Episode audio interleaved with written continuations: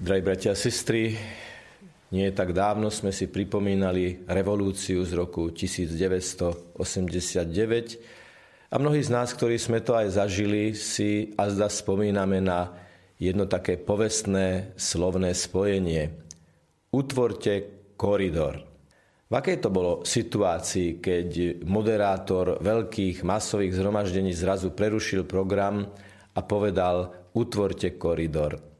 Bolo to v situácii, keď niekomu prišlo zle, nevoľno, bolo mu treba podať prvú pomoc a prichádzali zdravotníci alebo prichádzala sanitka. V tom prípade sa celý program prerušil, ľudia sa rozostúpili, aby mohli zdravotníci pomôcť tomu, ktorý bol chorý. Okrem praktickej stránky tejto situácie, týchto epizód, má aj takú e, pridanú hodnotu. V tom, že akýkoľvek program sa deje, čokoľvek ľudia práve počúvajú, ak niekto potrebuje pomoc, aby si zachránil zdravie a život, všetko ide bokom a ľudia všetci nejakým spôsobom spolupracujú na tom, aby sa pomohlo postihnutému. V situácii práve prečítaného Evanielia je tu tiež akási sanitka. Tí štyria ľudia, ktorí nesú toho chromého, toho chorého človeka k Ježišovi, vlastne nahrádzajú tých záchranárov. Sú to vlastne záchranári. Ale koridor sa neutvoril. Môžeme túto situáciu vnímať teda aj z tohto pohľadu. Je tu veľká skupina ľudí, masa, ktorá počúva Ježiša, slova o láske, o dobrote, o vzájomnej spolupatričnosti, samozrejme o viere a o nádeji. A tí, ktorí Ježiša počúvajú, keď sú konfrontovaní so situáciou, že treba urobiť niečo praktické, koridor neutvoria, nevšimnú si, že niekomu treba pomôcť, nerozostúpia sa preto, aby chromého mohli priniesť až k Ježišovým nohám. No a toto je výzva pre tých, ktorí majú takúto skúsenosť. Nebolo by rozumné povedať, že keď sú Ježišovi veriaci takýto, tak potom ja s týmto spoločenstvom nechcem mať nič spoločné. Skôr si spýtujme svedomie, či my sami sme niekedy neboli takí, že sme počúvali Ježiša, počúvali jeho slovo, boli nadšení jeho slovom, ale keď sme sa mali, povedané moderným slovníkom, posunúť k činom, posunúť ďalej, tak sme zrazu boli takí chromy, ako ten, ktorého niesli k Ježišovi.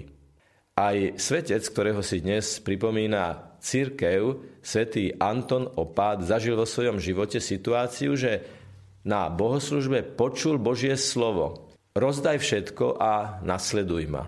Ale nezostal, nezostal len pri počúvaní slov, ale urobil krok. Vytvoril koridor vo svojom srdci, aby sa celkom stretol s Ježišom v úplnej odovzdanosti. Svetý Anton Opád je známy najmä ako muž, ktorý žil v púšti a tam rozímal, meditoval, modlil sa a prežíval veľmi prísny asketický život. Menej známou skutočnosťou je, že boli situácie, keď práve preto Antona Opáta pozvali do víru spoločenského aj každodenného života, aby tam pomáhal. Práve preto, že bol mužom modlitby, práve preto, že počúval Ježiša, ho pozývali, aby konal, aby zmieroval, aby vstupoval do ľudských konfliktov a hľadal koridory medzi jednotlivými ľuďmi.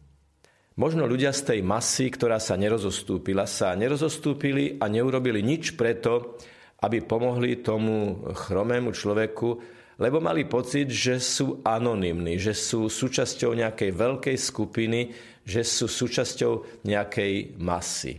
Nebezpečenstvo masového kresťanstva spočíva práve v tom, že stratíme vedomie vlastnej osobnej zodpovednosti. Možno ľudské oko nás v tom zástupe nevidí. Ale Boh nikdy nevníma masu. Boh vždy vníma mozaiku jednotlivých konkrétnych slobodných ľudí, ktorí sa nejakým spôsobom rozhodujú niečo urobiť alebo niečo neurobiť, za niečo sa angažovať alebo niečo zanedbať. To, že sme kresťania, že sme pokrstení, že chodíme do kostola, že máme prípadne spoločenstvo, že sme členmi nejakej skupiny, vôbec neumenšuje našu osobnú zodpovednosť za to, keď stojíme pred situáciou, keď niekomu treba konkrétne pomôcť. Napríklad povedať, bratia a sestry, utvorme koridor, aby tohto chromého, chorého človeka, chromého telesne alebo chromého duchovne alebo duševne, Utvorme koridor, aby sa dostal k Ježišovi. Buďme mostom,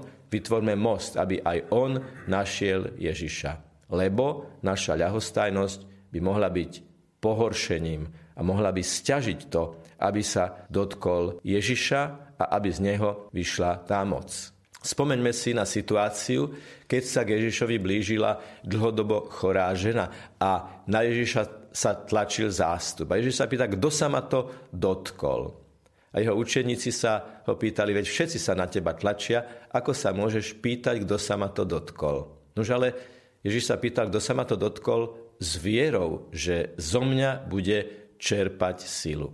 Tak my na túto otázku odpovedzme dnes tým, že vy pri obrazovkách duchovne a my tu v kaplnke príjmeme pána Ježiša pod spôsobom chleba. A, drahí bratia a sestry, pri dnešnom svetom príjmaní mu povedzme, pane, my sa ťa chceme dotknúť s vierou, my chceme, aby z teba, z Eucharistie, z tvojho tela, ktoré príjmeme, z teba, ktorého príjmeme, vyšla do nás sila lásky. Vždy vytvárať koridory, keď je to len trošku možné, aby sa mnohí ľudia cez ne dostali k tebe a ťa spoznali. Aj cez naše svedectvo, že to, čo počúvame, to chceme aj realizovať. Že vieme zastaviť všetky programy, keď ide o to, aby Ježiš stál na prvom mieste, aby sa niekto dostal k Ježišovi. Nech je pochválený Pán Ježiš Kristus.